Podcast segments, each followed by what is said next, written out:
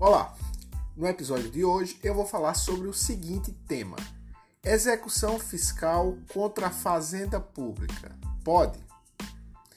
A execução fiscal pode ser conceituada como um procedimento especial de cobrança de créditos inscritos em dívida ativa da União, do Distrito Federal, dos estados e dos municípios. A execução fiscal é regida pela Lei número 6830 de 1980 e subsidiariamente pelo CPC. De acordo com o referido procedimento, o devedor será citado para pagar a dívida. Caso o contribuinte não cumpra com sua obrigação, serão praticados atos com o objetivo de utilizar o seu patrimônio no pagamento da dívida, penhora, avaliação e alienação judicial. Mas e se o devedor for um ente de direito público?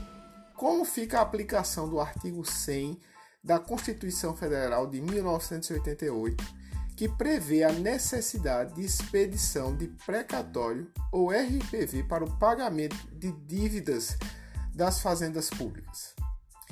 Nesse caso, aplica-se o procedimento previsto no artigo 910 do CPC de 2015.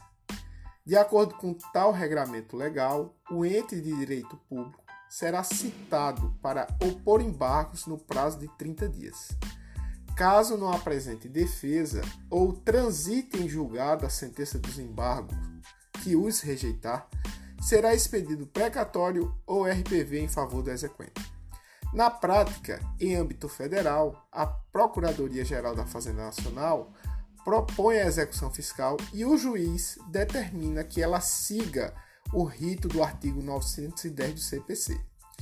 Importa salientar que, se houver vara especializada na seção judiciária, esta atrairá a competência para o processamento do feito.